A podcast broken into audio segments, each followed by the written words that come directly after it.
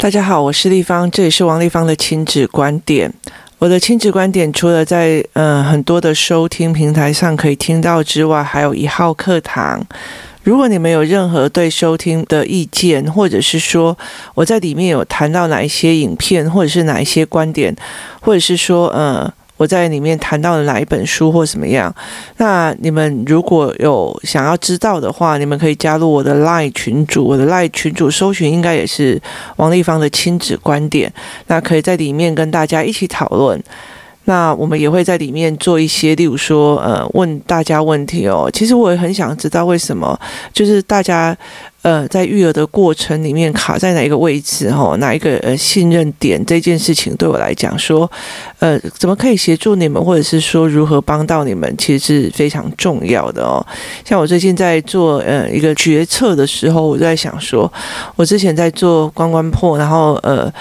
生产的一些产品哦，那我后来会发现，在整个台湾的市场或者是全世界的市场哦，那其实我后来理解一件事情，就是说有很多的事情哦，全世界都在做。以前我在做那个繁体中文的凹槽笔顺练习簿的时候，是因为我发现台湾没有这个东西，那我找了非常非常多家的呃印刷厂，然后。包括出版社，希望他们可以做，他们会觉得说太贵，所以就没有半间要做。那这种东西做出来之后，其实还有大量的宣导，去让家长知道说这个东西可以帮你的孩子哦。那整个宣导之后，其实我觉得那整个是非常非常疲惫的。那。接下来还有很多，例如说，嗯，所谓的语言教材，然后所谓的呃数学的思维。可是我慢慢的去理解一件事情哦，我就算做了一个产品，然后它可能卖你一千块或两千块，可是我。其实还要大量的宣导哦，那我也会怕呃很多父母不懂就丢着给小孩练习哦，所以我后来会觉得说，与其我把我的精力都花在那产品的研发上，我还不如就是来教父母怎么做。更何况，其实我觉得光凹槽，我把很多的市场打开之后，然后把那个需求度弄开之后，那种连大牌的那个厂商都会出版社都来模仿哦，那所以我就觉得说，在这个所谓的盗版冲刺或者是模仿冲刺的世界里面哦，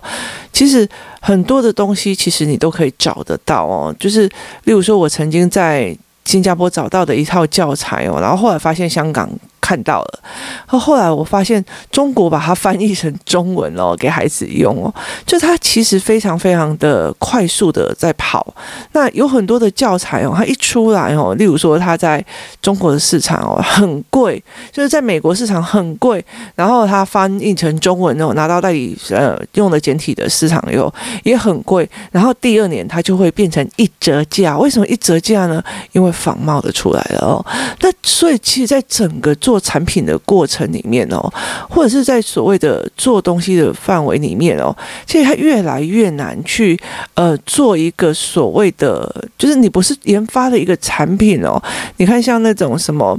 呃肉燥面啊，它可以一样产品，它可以做多久哦？就是台湾已经没有那样的市场哦。那它。它喜新厌旧的非常的快，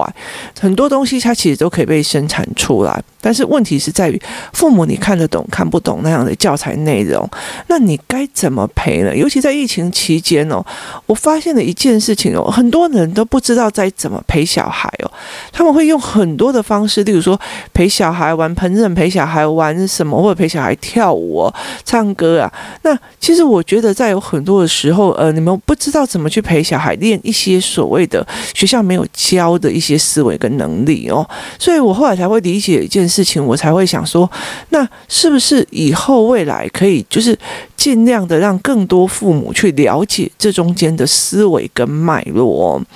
那。可能就是疫情结束之后，我会专注着在所有的课程上面，尤其像父母的课程哦，或者是小孩的课程哦，就是怎么去陪孩子练思考，怎么去陪孩子练呃思维哦，这才是一个非常重要的点哦。那你在。呃，陪数学的过程里面哦，这个孩子需要的是什么？他需要的是一个转换的能力，还是一个建模的能力？或者他需要的是一样的什么样的原则原理，让他去说服他？这都是后面有非常非常多的呃角色的哦。所以其实后来我觉得，并不是一个呃。产品的问题哦，那它是一个思考性的问题。所以其实我觉得我会想要在所谓的 Line 群组上面去问大家，你们到底问？呃，你们到底最难的在什么？那我也会慢慢的去看懂大家盲点哦。就是很多的父母都会以为说，诶，这些事情或许他长大以后就会想通了哦。那我真的真的会嗯跟很多人讲哦，你要去想看看，当你身边有六七十岁还没有过这一关的人的时候，那你就真的不要以为那个是呃所谓的想通了，或者是年纪到了就会想的这件事情哦，基本上是没有的哦，他可能会恶化的状况其实会更严重的哦，所以我常常跟很多人讲说，如果同样这个行为，他孩子三十岁的时候你可以接受，你可以接受。好，那你就可以做。但是如果这件事情在孩子三十岁的时候你不能接受，不好意思，那就是他的认知跟行为问问题有出问题了。那我们赶快去帮他补回来哦。那不要因为觉得哦，他就是个孩子啊，他就怎么样啊，然后就忽视了这一点哦。其实很多时候都是小时候的所谓的帮忙，然后去害他的哦。所谓的帮忙害他是这样子哦。例如说，呃，我们小时候小孩子输不起哦，我们。我会跟他讲，没关系啊，小孩子输哦，没关系，没关系，没关系啊，啊，输一下又不会怎样，输一下不会怎样哦。可是问题在于是，他到国中以后就变懒乱了哦。其实像我女儿，她国中有一段时间哦，她其实进入了所谓的呃僵直性麻痹，就是因为她过多的考试，然后过多的状况，国中的状况又跟国小的状况不一样哦。其实，在我很多遇到一些很多的状况里面，国中的孩子一进去学校之后，有很大的部分是他忽然觉得他课本看不懂了。我跟你说，你真的就把课本拿出来自己写一次看看，你就知道他为什么会课本看不懂。那其实我一直呃放了很久，才让我女儿去面对这件事情哦。为什么你知道？因为其实我觉得我女儿一二年级的国一国二的时候，她其实我就让她成绩就是一直往下掉哦。那有很大的一个部分的原因是在于我很理解我的女儿哦，她呃必须要整套脉络给她。那你一个单元一个单元一个单元这样教哦，它中间是没有脉络的哦。那与其这个样子哦，那又加上学校会大量的给考卷哦，所以它就更片段。与其这个样子，我还不如让他跌到他想要面对的时候，我就陪他，就是从第一本一直打到第四本哦，就是整套脉络拉得起来的时候，他反而可以耶，就是他反而可以说，呃，例如今年暑假，他就可以从呃社会科以历史来讲，从一年级直接读四本。然后把脉络抓出来，那个所有的笔记就一起出来哦。可是你如果这样一个单元一个单元一个单元就要做，对他来讲，其实他所有东西都是片面的。你必须要去了解你的孩子在思维事情的状况是什么，那我们才有办法去做他这样子。那如果你今天敢放，那你以后就要懂得收哦。就是其实我觉得我在收拾我女儿小时候，因为我对呃体制内的批判的后果，其实。我收拾的非常非常的辛苦，包括我那时候以为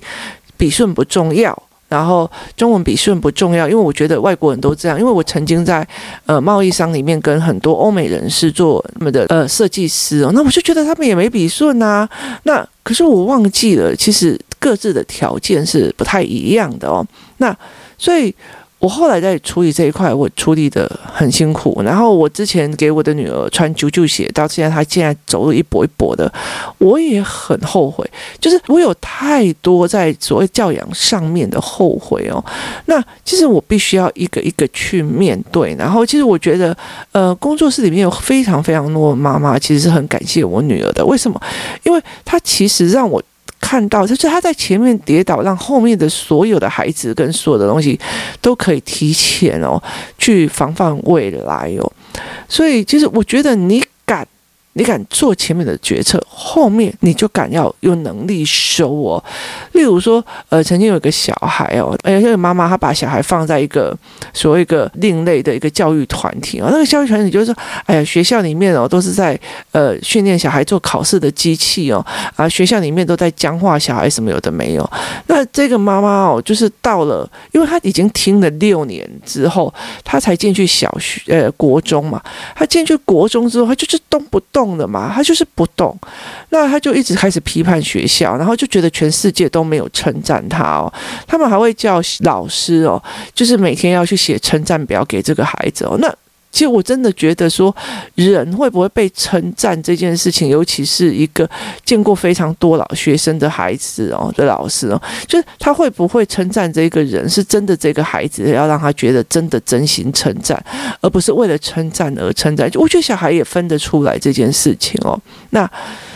所以，呃，后来到最后，他就跟小孩讲说：“那你一天哦，都已经快会考，一天算两题啊，两题数学可以吗？”那小孩就对他翻桌说：“你你你不是说我是个考试机器，你不让我做我考试机器？”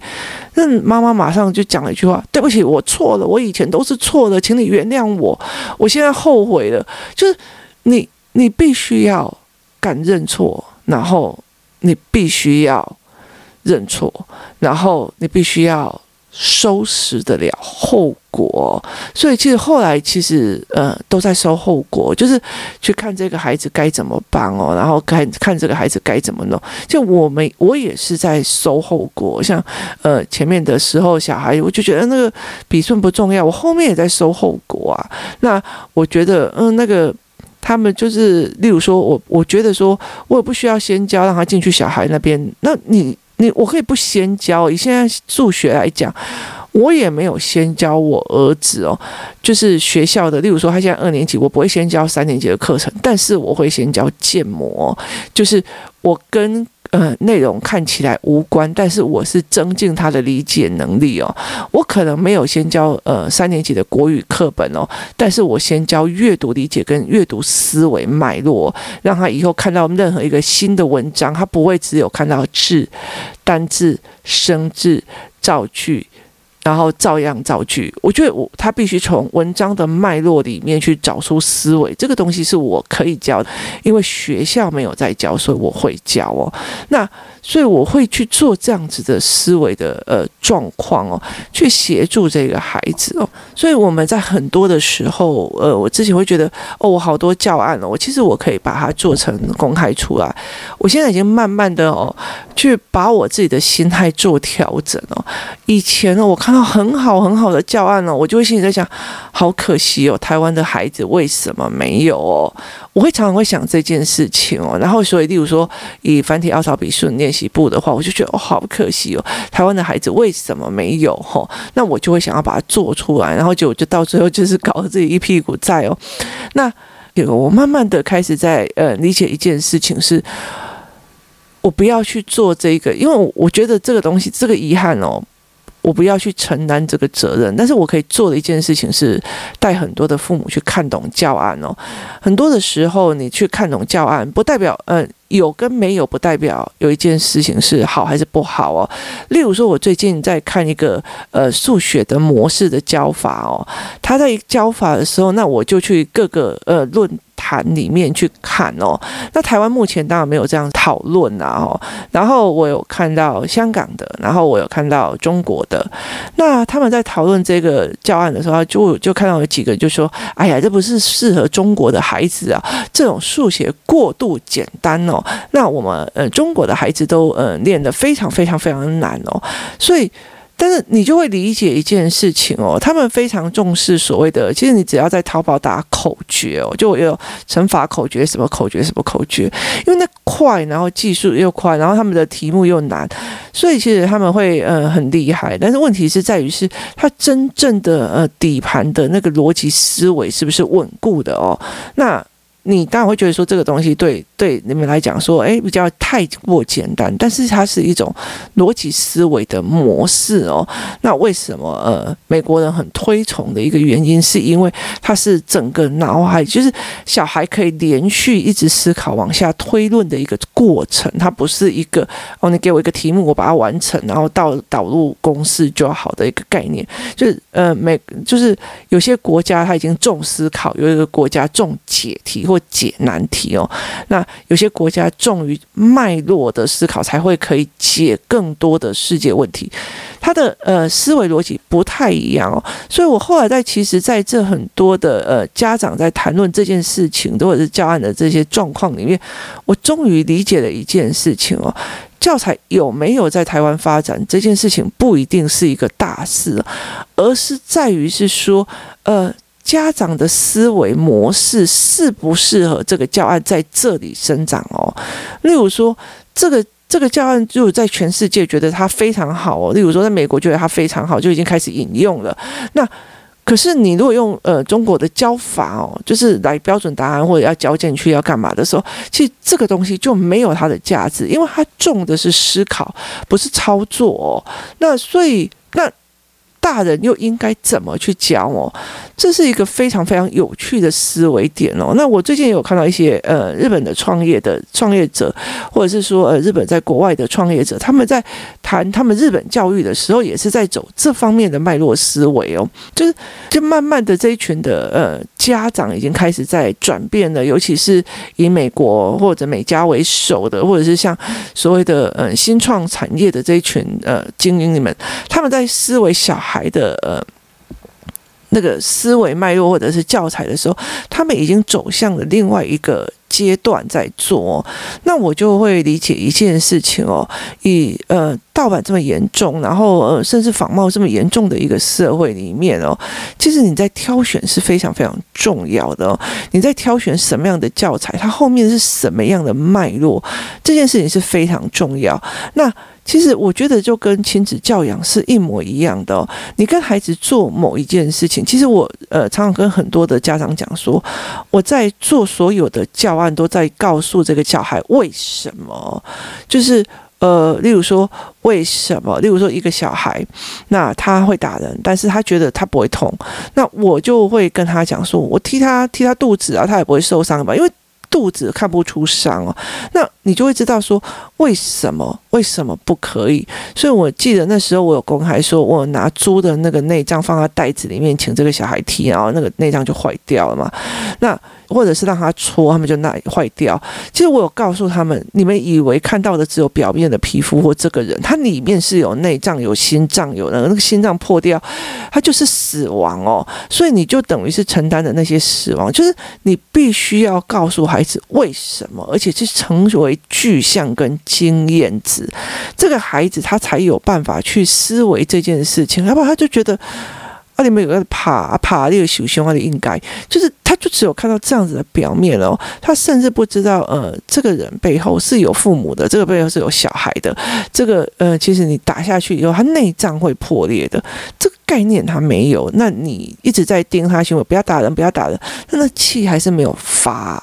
那他接下来要发他的气的方式的作用会非常非常大，所以呃要去告诉他为什么。那现在有很多很多的呃。国外的教案，他开始在走这一块哦，告诉你前因，告诉你中断，告诉你后果，告诉你接下来有各种的选择脉络的性哦。那不是在于一个像我们所谓的中文的赏析啊，甚至然后欣赏。这一篇文章的模式，他们已经呃整个主结构是已经调整了。可是问题在于是说，如果我们还是用一般的父母的思维模式去带领孩子做教案或者是做呃读书的话，其实是就算再好的教材哦，它也是没有用的。它真的就是没有用，因为他以为这个就是另外一个标准答案哦。所以其实我常常不喜欢呃，如果你没有上过思考课，你就一直在跟着我讲。想尽办法想要把很多的教材买回来的这件事情哦，我就会觉得说，那真的是非常的呃可惜的，因为这会对。孩子来讲，是他有一个另外一个的凭借标准，他比标准答案还有另外一个更高深的标准要做，他才会觉得说这样思考才是对的哦。这反而会害了这个孩子。所以，其实我在给教案的时候，我是其实非常非常小心哦，甚至我在推荐教案的时候，我都非常非常的小心哦。那。呃，以思考看班这一次的来讲，每一个不同的孩子哦，我就会给他不同的要求跟教案哦。像今年要升五年级的孩子，我就会跟他讲说，你应该妈妈应该去买谁的教材。然后今年要升四年级的哪一个孩子，就是每一个孩子都不一样的哦。为什么？因为他们卡的观点不太一样，他们该建立的东西也不太一样。那我也会确保这个妈妈说，哎，因为他们之前知道我在教法的概念，他们也会知道说，哦，我今天这个小孩会有这样的状况哦，那个小孩会有哪样的状况。其实，其实是可以一样一面一面的陪着孩子往前去走的哦。那。这重点在于是妈妈的概念，所以我后来会觉得说，当所有的呃产品越来越多的时候，你变成一个智慧的使用者跟智慧的挑选者，是一个非常重要的。为什么？因为你所有挑选的选择，决定了你跟你孩子自己的未来的发展哦，这是一个非常重要的一个模式哦。所以思考这件事情啊，其实在我的认知里面，它是非常的重要的哦。那。怎么去提供更多的父母更多的思考，去挑选好的物品去做，这也是一个非常重要的。其实我觉得，呃，台湾有很多的部分会让我觉得很可惜哦。就是例如说，有些就有些人就会觉得说，哦，我好喜欢你这样子的放养哦，然后难怪生活会变得呃，就是小孩很好。可是他其他的要件你有没有看？例如说，我今天没有在意我的小孩的，我也可以跟你讲说，我其实一点都不在意他们的。成绩啊，对，我不在意他们的成绩，但是我陪着他练很多东西。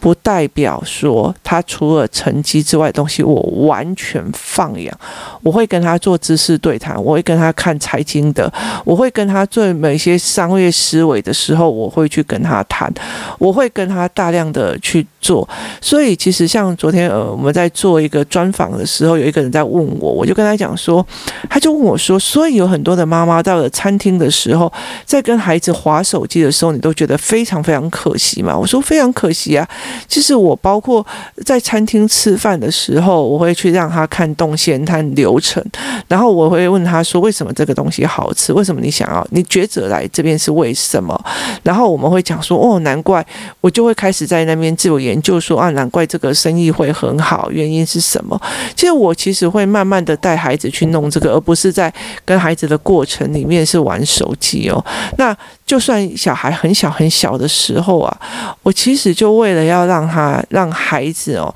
去看懂，就是就是就是看眼睛啊，练眼睛的左右转的时候，我甚至会例如说那个干面店达米呀，吼，那他一定会有那种。卫生纸，我会拿一个十块钱哦，然后去在那个就是十块钱，然后在在那边在滑来滑去，滑来滑去，然后去让他猜猜看，就是卫生纸下面有什么。那我会让他去做这样的事情哦，我不会很简单的去。去就是说哎，在那边划手机干嘛？我甚至会带着孩子去看。你看，我用钱换了一碗面，这个东西我会让他去做一个连接哦。所以，其实妈妈怎么去懂，怎么去教，其实我觉得比呃后来我真的觉得比卖什么教案这件事情重要太多了。反正呢，这世界上有非常非常多的仿冒品，或者是说，其实也非必要一定要把它引进台湾好。那当觉得，我觉得最重要是，当台湾的呃妈妈觉得非常非常重要的时候哦，厂商才会开始慢慢的转变哦。所以其实我觉得，在整个呃我在赖群主的时候，我会常常去跟他们讲说，他们有时候问我说，丽芳老师，这个东西你要不要处理？这个地方你要不要做什么的时候，我就跟他讲说，你如果真的要问我，那你还不如丢进去群组里面去问大家的意见呢。我想要知道你们觉得可以被协助到的是哪一方面？那在听我的 podcast 的过程之后，你们可以就觉得说有哪些的部分可以去想要听，然后想要去做思维，那你们才可以变成一个所谓的经营的判断者哦。如果说哎，别人哎，这好像他好放养小孩哦，但小孩他很优秀哦，我跟你讲，他一定有没有讲出来的美感，或者是他就算讲出来你也听不懂的美感，那个东西其实是才是最重要的一个观点跟关键点哦，那也才是我们必须要去呃学的一个部分哦，所以在整个 podcast 的过程里面哦，我其实没有在教很多的父母该怎么做哦，我一直在告诉你们该怎么想哦，就是我是怎么想的，然后工作室妈妈是怎么想，然后我们又是怎么去做施行细则的哦，这件事情才是呃非常重要的哦。那我不会跟你讲说哦，这个时候同理他就好了，这个东西同理他就好，那我没有去做这样的事情哦，所以其实。妈妈把自己的思维模式多几个转弯哦，然后去看懂教材或教案，就是不要去跟着别人这样跑。其实它是一个非常重要的，因为当你有思考的时候，你就会跟孩子对谈。当你跟孩子对谈的时候，这个孩子才是真正的已经得到了真正的帮助，而不是他去学的哪门课，用了哪个教材，这个东西才。不能是这样子做的哦，最重要是协助孩子怎么去完整的思考，而且用有思考的对话跟自己的父母在聊哦。那呃，父母也会觉得说，诶，同样一件事情，我要把整个脉络理清楚以后，我再去做，要不然的话，你就会很像我们一样，就是拿着以前的石头砸自己未来的脚哦。这个才是非常有。呃，重要的一个观念哦。那今天谢谢大家收听，我们明天见。